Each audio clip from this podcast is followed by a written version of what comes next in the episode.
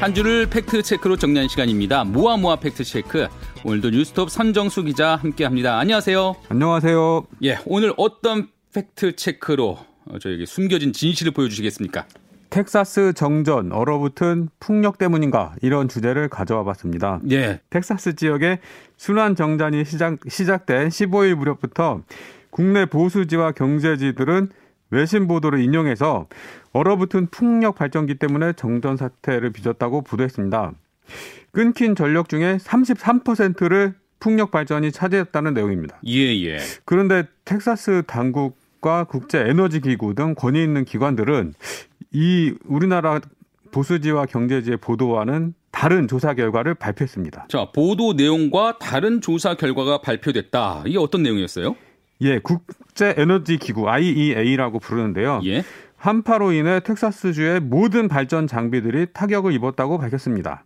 가스 발전은 31기가와트, 풍력은 2월 15일과 16일 평균 2.5기가와트에서 3기가와트 정도 감소했고 석탄 발전소는 전격 용량보다 40% 아래로 운영되고 있으며 원전은 4개 중 하나가 급수 펌프의 손상으로 정지됐다 이런 내용입니다. 그러니까 지금 말씀해 주신 게 가스 발전 또 네. 풍력, 석탄 또 원전까지 이렇게 모든 발전 장비들이 다 이게 운영이 차질 빚었던 거네요. 운영에. 네, 사실상 텍사스에 있는 모든 종류의 발전 시설이 차질을 빚은 거죠. 네, 네. 예.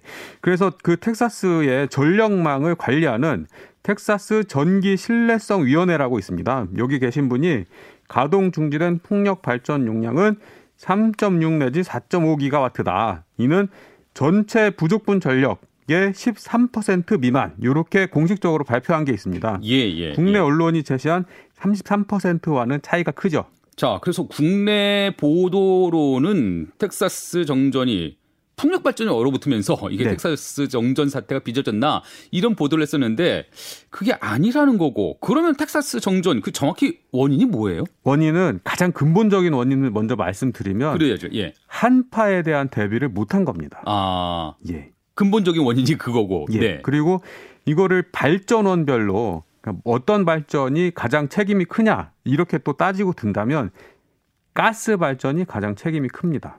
풍력이 아니라 일단 풍력이 예, 아니라. 예. 네. 왜냐하면 이 텍사스주의 전력 공급의 대부분은 천연가스 발전으로 이루어지는데요. 음, 텍사스에서 석유도 많이 나지 않습니까? 그래서 가- 천연가스도 많이 나는데 갑자기 날이 추워지면서 그 생산 시설이 얼어붙습니다. 네. 그러면서 가스 생산량이 평년보다 날씨가 따뜻했을 때 대비해서 20% 정도 줄어들죠. 음, 그리고 이게 가스 발전소로 가야 되는 가스가 모자라면서 네, 네. 전력 부족 사태를 빚는 가장 중대한 원인이 됐, 됐습니다. 그리고 어 우리나라 경제지와 보수지들은 재생에너지 비난, 원전 찬양 요런 거에서 요런 것에만 몰두를 했는데요. 예. 한국 경제는 얼어버린 미국 에너지 심장 텍사스 원전만 빼고 다 멈췄다. 이런 제목으로 관련 내용을 보도했습니다. 근데 아까 그 모든 발전 장비들이 다 차질 빚었다고 했잖아요. 그때 원전도 뭐 하나 멎었다고 말씀하셨던 거 아니에요? 텍사스에는 원전이 모두 4기가 있는데요. 예. 4기 중에 한 개가 멈췄습니다. 음, 급수 펌프가 얼어붙어서 가동이 정지된 거죠. 예, 예, 예. 그런데도 원전만 빼고 이런 식으로 보도한다는 거죠. 음, 그리고 이제 그 한국 경제의 기사 본문을 보면 텍사스주 원자력 발전소 4곳 중 3곳이 100% 출력을 유지했다. 한 곳은 급수 펌프가 얼어붙어 전력을 공급하지 못했다. 이런 내용이 나옵니다. 이 그러니까 보도 안에. 기사에서는 그 내용이 나오네요. 네. 기사에서는 그 내용이 나오는데 제목에서는 아까 뭐라고 했죠? 원전만 빼고 다 멈췄다고 했잖아요. 네. 그러니까 기사 제목하고 기사 본문하고는 다르네요. 다르죠. 의도적인 편집이라고 봐야죠. 예, 예, 예. 예. 그리고 이뿐만 아니고 문화일보와 한국경제는 사설을 통해서 그나마 주 전체의 블랙아웃을 막은 것은 세기의 원자력 발전이 100% 출력을 유지한 덕분이라고 전합니다. 네. 근데 미국 에너지국에 따르면 텍사스주의 발전량에서 원전이 차지하는 비중은 10%에 불과합니다. 음, 음. 천연가스는 45%. 가장 많고. 예. 재생에너지, 풍력과 태양광 이런 재생에너지가 26%, 석탄이 19% 정도고요. 수력이 2%. 근데 이 원전은 10%를 차지하고 있는 거죠. 근데 예, 예. 그나마 4기 있는 원전이 텍사스주에 어, 전력의 10%를 공급하고 있었는데 그 중에 하나가 꺼진 거죠. 음. 그러니까 다시 말씀드리면 텍사스주의 원전은 원래 비중이 미미한데 4기 중에 한 기가 또 가동을 멈췄으니까 따져보면 한 원래 10% 정도 전, 전기를 줘야 되는데 7.5% 그렇게 되네요. 예, 요 정도밖에 전력을 공급하지 못한 거죠. 음. 근데 원전 업계가 항상 내세우는 게 뭐냐면 365일 24시간 안정적이고 값싼 전력을 공급하는 원전. 이게- 안정적인 게 가장 좀 큰 장점이 있다. 예, 예. 예. 안정적이고 값싼 전력. 음. 이렇게 이제 많이들 홍보를 하는데요. 이 원전 업계에 이런 자부심에 금이 갔다고 볼 수 있는 거죠. 자, 그나저나 이번에 정지된 원전 아까 그 급수 펌프가 얼어붙어서 정지됐다고 했는데 네. 어, 이게 잘 이해는 안 되거든요. 이게 도대체 어떤 구조인가? 그 부분도 좀 설명이 좀 필요할 것 같아요. 이게 텍사스는 미국 남부에 있지 않습니까? 예. 그래서 사철 따뜻한 지역입니다. 연중 최저 기온이 영상 3도, 눈도 안 오고 얼음도 안 오는 이런 지역이라고 볼 수 있죠. 근데 예, 예, 예. 이번에 이례적으로 한파가 몰아쳤고 그래서 어 결과적으로 모든 발전 시설이 한파 피해를 입었는데요.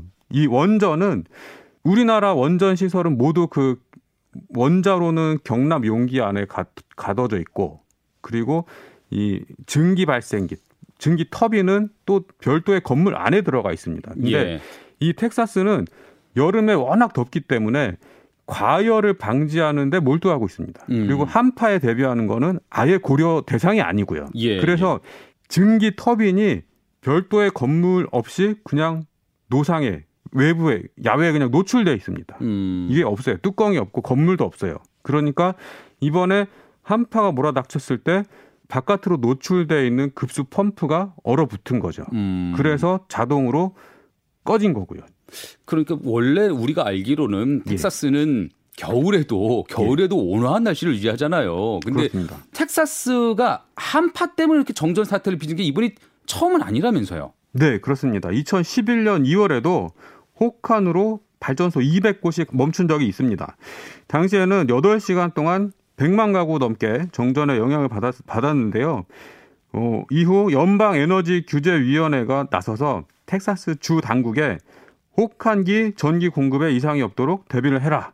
이렇게 권고를 했습니다. 미리 10년 주의하라는 전에. 경고가 있었네요. 예, 예. 예. 근데 10년 만에 또다시 한파로 인한 대규모 정전 사태를 맞게 된 거죠. 아니 그 대비하라는 권고를 안 지켰던 건가요? 그렇습니다. 그러니까 이게 당국의 규제 실패. 그러니까 사실상 이 텍사스 순환 대정전 사태의 원인은 네. 당국의 규제 실패, 당국의 무능입니다. 텍사스는 1999년부터 전력 공급을 민간 사업자들에게 맡기는 시장화, 민영화 정책을 도입했습니다. 네네. 그래서 이 전력 사업자들의 최대 관심사는 싸게 전력을 공급하는 겁니다. 음. 그래서 재난에 대비하고 뭐 이런 거는 안중에 없는 거죠. 민간 사업자들이 이렇게 돌아가면 당국에서 사업자들이 이렇게 움직이지 않도록 규제를 해야 되는데 사실상 손을 놓고 있던 셈이죠. 음, 참 그런 요인들이 복잡하게 엉키면서 대규모 정전 사태까지 만들어낸 것 같습니다. 이제 좀 이해가 되는 것 같고요. 자, 근데 모든 재난에 또 이게 가짜 뉴스들 또 음모론 같은 게 따라붙기 마련이잖아요. 네. 이번 텍사스 정전 사태에도 또 음모론이 없지 않았죠? 네, 그렇습니다. 텍사스 순환 정전 사태와 맞물려서 어, 한 장의 사진이 인터넷에 인터넷에 떠돌았는데요. 예. 어, 거대한 풍력 발전기 날개가 얼어붙어 있고요. 음. 그리고 헬리콥터 한 대가 와갖고 뭐 액체를 막 쏘는 그런 장면이 담긴 사진이 막 떠돌았습니다. 그리고 이게 텍사스에서 일어난 일이다 이런 식으로 댓글이 막 달려서 유포가 됐죠. 이게 가짜 뉴스인가요? 그러니까 그렇습니다. 조작된 사진인가요? 네네. 예. 이 영국 BBC에서 팩트 체크를 했는데요. 네. 어, BBC는 뭐라고 했냐면 이 사진은 실제로 스웨덴의 풍력 터빈에서 뜨거운 물을 사용하여 얼음을 제거하는 것을 보여준다. 음. 이렇게 검증을 했습니다. 텍, 미국 텍사스가 아니라 엉뚱한 스웨덴의 사진을 가지고 왔네요. 예. 그 BBC가 어떻게 확인했냐면 이 스웨덴 기업인 알파인 헬리콥터가 발표한 2016년 보고서에 어, 풍력 터빈을 위한 공중 제빙 솔루션 시연 장면이다. 음. 이렇게 확인을 했죠. 그러니까 실제로는 미국 텍사스가 아닌 스웨덴에서 있었던 일이고 예. 그것도 실제 상황이 아니라 솔루션 시연 장면이었다. 그렇습니다. 그 사진을 두고서 이제 어, 말하자면 국내에서는 텍사스에서 실제 그런 일이 일어났었던 듯이 보도까지 된 거예요. 예, 미국에서 주로 이제 이 사진이 많이 확산됐고요. 네. 그 국내 그 주간 동화에서 예. 요 장, 장면을 언급한 보도가 났습니다. 잠깐 소개를 드리면 미국 텍사스주 풍력 발전기가 한파에 얼어버린 적이 있다. 한겨울 신안 풍력도 얼 수 있다. 우리 정부가 지금 신안 전라, 전라남도 신안 지역에다가 풍력 발전 단지를 만들겠다는 구상을 하고 있거든요. 네, 네. 그렇게 되면 비유컨대 헬기 2천여 대가 남산 타워 괄호 열고 풍력 발전기 이 남산 타워만큼 높, 다고 주장하는 거예요. 음. 어, 사이를 헤집고 다니며 해빙액을 뿌려야 한다. 이렇게 보도했습니다. 예, 이어서 예. 한겨울 망망대해에서 사람이 200m 높이 타워에 올라가서 얼음을 녹이는 것은 불가능하기 때문이다. 그렇게 뿌려댄 해빙액은 양식업에 어떤 영향을 미칠까? 이 말만 들으면은 풍력 발전 해서는 안 될 것 같아요. 안 돼, 안 되겠죠. 이 말만 들으면. 예, 예. 근데 아까 말씀하신 것처럼 이 사진이 예. 그 주간 동화라고 하셨나요? 예, 그 주간 동화가 인용한 사진이 텍사스에서 실제 일어났던 그 사진도 아니고 예. 시연했던 솔루 그 솔루션 시연했던 그 장면을 찍은 사진이었고 예. 또 아까 얼음을 제거하는. 사진이었다고. 예. 그러니까 이게 화학냉풀 뿌린 것도 아니었잖아요. 뜨거운 물을 뿌렸다는. 근데 마치 그 주간 동화 기사는 뭐 이런 헬기로 뭐 해빙을 하면은 예. 환경 오염까지 일으키는 것으로 그렇게 보도를 해버렸네요. 네, 우려 우려하고 미리 조심하는 건 좋은데 너무 왜곡이 도에 지나친 것 같습니다. 예, 예. 이게 완전 사실과 다른데요. 우리나라에 설치되는 대부분의 풍력 발전기 날개에는 이상 기후에 대비한 제빙 장치가 장착돼 있습니다. 이미 제빙 장치가 있네요. 예, 예. 원래는 아 그리고 풍력 발전 타워 안 풍, 력 발전 이 그 기둥 있지 않습니까? 네. 여기부터 이제 그 발전기가 설치되는 곳까지를 타워라고 부르는데요. 이 타워 안에 있는 시스템을 보호하기 위해서 자동 난방 장치가 설치됐다고 합니다. 그래서 음. 이상 기후 한파가 닥쳐와도 꽁꽁 얼어붙고 이런 일은 없다는 거죠. 예. 원래는 그 이게 북유럽 일부 국가들 아주 추운 곳에만 적용되는 기술이었는데 이상 기후가 잦아지면서 이제 거의 보편적으로 풍력 발전기에 적용되는 기술이라고 합니다. 혹시 모를 사태에 대비해서 이미 그런 장치까지 풍력 발전에 장착이 됐다는 이런 얘기예요. 그렇습니다. 근데 아까 헬기 200대가 날아들 수 날아 2000대. 날아 2000대. 예, 헬기 예. 2000대가 어, 이게 뭐 작전하듯이 군사 작전하듯이 예. 그렇게 날아다녀야 될 상황이 올 수도 있다. 이건 무슨 말이에요? 그저 헬기 2천대가 동시에 날아 날아 그게 가능한 예, 있는지도 모르겠는데요. 네. 하여튼 이, 이게 어떻게 계산이 되냐면 예. 정부가 그 신안 풍력 단지에 조성할 그 풍력 발전의 용량이 8.2 기가와트 규모입니다. 근데 이게 어 발전기 풍력 발전기 한 개가 지금 보통 4메가와트 정도 되거든요. 예. 4메가와트로 계산을 하면 2,000개 정도를 바다에다 꽂아야지 이 8기가와트의 출, 출력 설비 용량을 채울 수 있다 이런 논리인데요. 그러니까 신안군 풍력 단지에 예, 예. 2,000개의 그 풍력 발전기들이 들어설 수가 있다. 이게 뭐 정부의 계획인가 보죠? 근데 이게 지금 2023년에 착공을 들어갈 계획이란 말이죠. 근데 예. 우리나라는 지금 8메가와트짜리 풍력 발전기를 국책 사업으로 개발을 하고 있고요. 음. 거의 이제 뭐뭐 뭐 거의 막바지 단계에 접어들었다고 보면 됩니다. 그래서 그 이 실제로 신안 해상 풍력 단지에 설치될 풍력 발전기는 8메가와트 또는 그 이상의 규모가 설치될 예정이라고 합니다. 그렇게 되면은 전체 네. 그 신안 풍력 단지에 세워질 그 풍력 예. 발전기 숫자도 확 줄어들 수가 있는 그렇습니다. 거고요. 뭐1개 내지는 그 아래로 나, 나, 내려갈 수도 있는데요.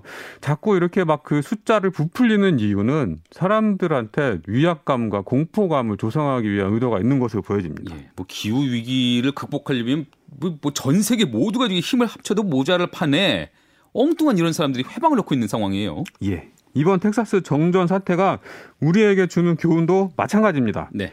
기후 변화의 영향으로 장마가 길어지고 태풍이 강해집니다. 음. 겨울은 짧아지지만 북극 한파가 몰아닥칩니다. 100년 빈도, 200년 빈도 뭐 이런 이야기 자주 들리는데요. 이상 기후가 잦아지고 더 강력해진다는 뜻입니다. 예. 극한 상황에 철저히 대비해야 된다는 뜻이죠. 음, 음. 기후 위기를 통제하기 위해서 온실가스 배출을 줄이는 에너지 전환. 저부터 동참해야 될 것 같습니다. 여러분들도 많이 동참해 주셨으면 좋겠습니다. 저도 동참하겠습니다. 네. 예. 오늘도 유익한 팩트 체크 감사합니다. 오늘 말씀 여기까지 들을까요? 네, 고맙습니다. 지금까지 뉴스톱 선정수 기자와 함께 했습니다.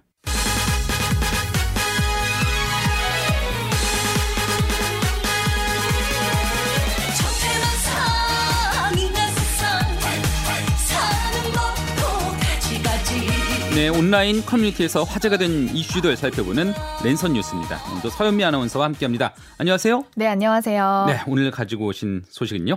만 원에 팔린 얼굴입니다. 어떤 얼굴이길래 만 원에 팔렸습니까? 지난 22일이었어요. 한 예. 인터넷 커뮤니티에 택시 요금 안 내고 튄 거지 라는 제목의 글과 함께 택시 요금을 결제하지 않았다는 승객의 얼굴과 옷차림 등이 그대로 공개된 블랙박스 영상이 게시가 됐는데요. 음, 글을 올린 사람은 그 택시 기사의 아들이었어요. 그 글에 의하면 아버지가 운전하는 택시를 불러 탄 남성이 콜 택시를 불러 탄 남성이 목적지에 도착해서 집에서 택시 요금 만 원을 가져오겠다라고 얘기해 놓고 그냥 도망을 친 거예요. 근데 이런 손님들이 종종 있다고 합니다. 아, 그래서 그래요? 괘씸하다면서 다른 분들은 이런 피해를 입지 않았으면 좋겠다며 인터넷 공개 수배를 해버린 거죠.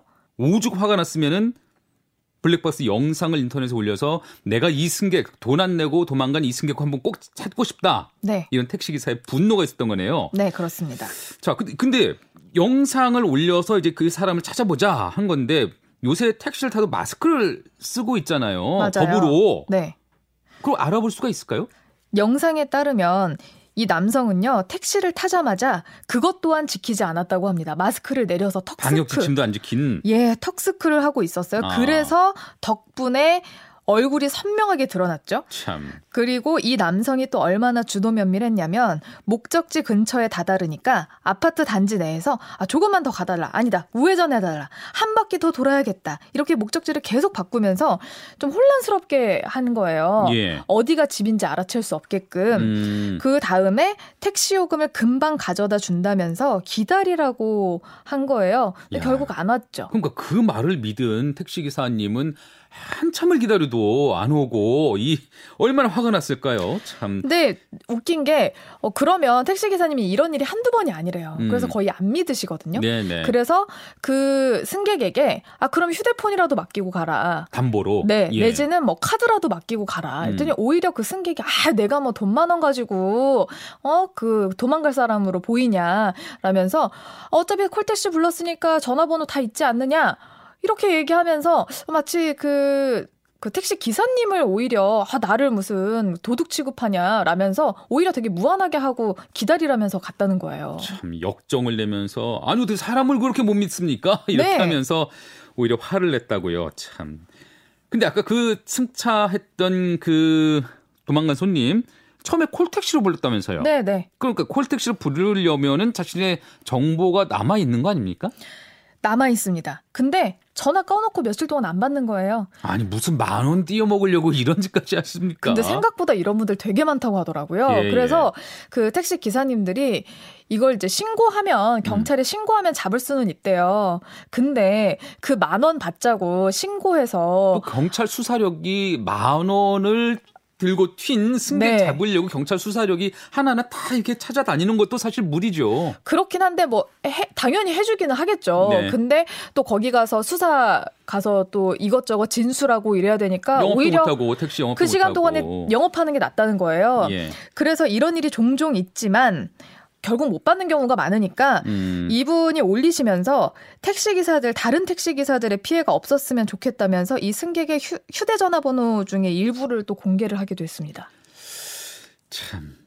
저도 꼭 잡았으면 좋겠는데 네. 정말 이분 좀 어떻게 좀 잡았으면 좋겠는데 근데요 한편으로는 이런 생각도 들어요 이 택시 기사 입장에서는 너무 화가 나고 돈 떼먹힌 게 억울하니까 이 얼굴도 또 전화번호 일부도 공개했는데 이게 자칫하면은 오히려 명예훼손으로 고소를 당할 수도 있다. 이런 생각도 들거든요. 맞아요. 근데 또 얼마 전에 이번 주에 또 대법원 판결이 난 게 있는데 음.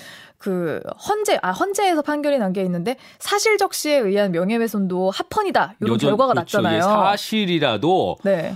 어 명예훼손을 하는 의도가 있었다면 네. 그건 처벌을 받아야 된다. 예. 하필 또 그런 또 결정이 났기도 했고 네. 딱 생각나는 게 얼마 전에 또 디지털 교도소 아니겠어요? 사적 처벌 이건 또 합법적이지 않은 방법 이잖아요. 네네. 인터넷에 얼굴이나 신원을 공개한 상태로 범행 관련 영상을 올리는 건 초상권 침해, 모욕죄에 해당할 수가 있는 거예요. 그러니까 충분히 범법 행위로 처벌받을 수 있다는 거죠. 디지털 교도소도 당시 큰 논란이 됐었죠. 네. 특히 대상이 공인이거나 사건 자체가 일반 대중들의 알 권리를 충족시켜서 공익에 큰 도움이 될 만한 그런 예외적인 경우가 아닌 완전 일반인이라면 어 그런 명예훼손으로 사실 모욕죄로 어 처벌을 받을 수가 있습니다. 그러니까 일반 인간 다툼으로 이게 화가 나서 다른 사람의 개인 정보를 네. 어떤 얼굴 뭐 그런 신체 정보를 올린다면은 처벌을 받을 수가 있다. 그렇죠.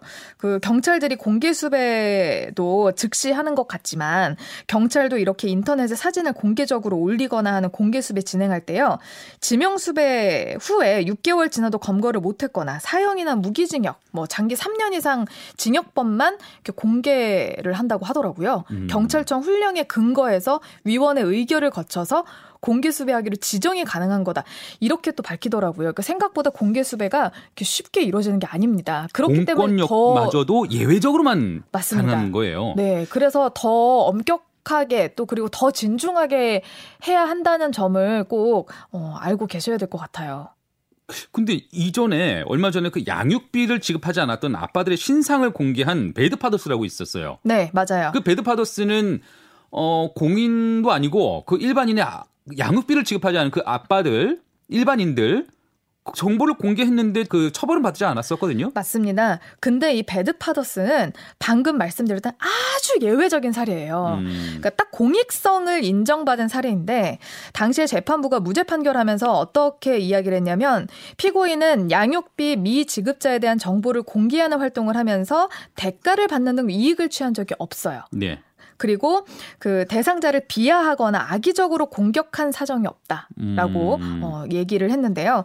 양육비 미지급으로 위기에 처한 사람 이 많아져서 해결 방안이 강구되는 그런 상황이었다는 어, 측면에서 피고인의 활동은 다수의 양육자가 고통받는 상황을 알리고 지급을 촉구하기 위한 그 공공의 이익을 실현하기 위한 목적이 있었기 때문에 어, 무죄로 판결했다. 이렇게 판시를 했거든요. 그러니까 확실히 좀 차이가 있긴 하네요. 네. 이 목적이 공공의 이익을 위한 것이냐 분명하게 네. 그리고 이 배드파더스 같은 경우에는 어, 악의적으로 공격한 비하하거나 공격한 그런 정황이 없다. 네. 그래서 예외적으로만 봐준 거네요. 그렇죠. 아주 아주 예외적인 상황인 거죠. 예, 예.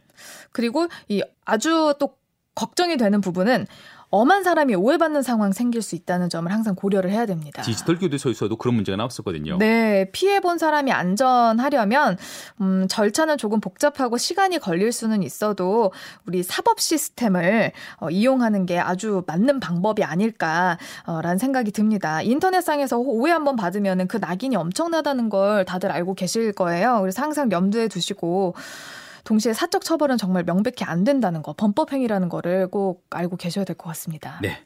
돈을 떼먹힌 만 원을 떼먹힌 그 택시 기사님 조금만 화를 좀 가라앉혀 주시고 이 만 원 들고 도망간 그 승차했던 손님 얼른 가서 만 원 반드시 좀 갚아주시기를 잘못했다고 꼭 말씀하셨으면 좋겠어요. 그렇습니다. 예, 그렇게 결론이 났으면 좋겠네요.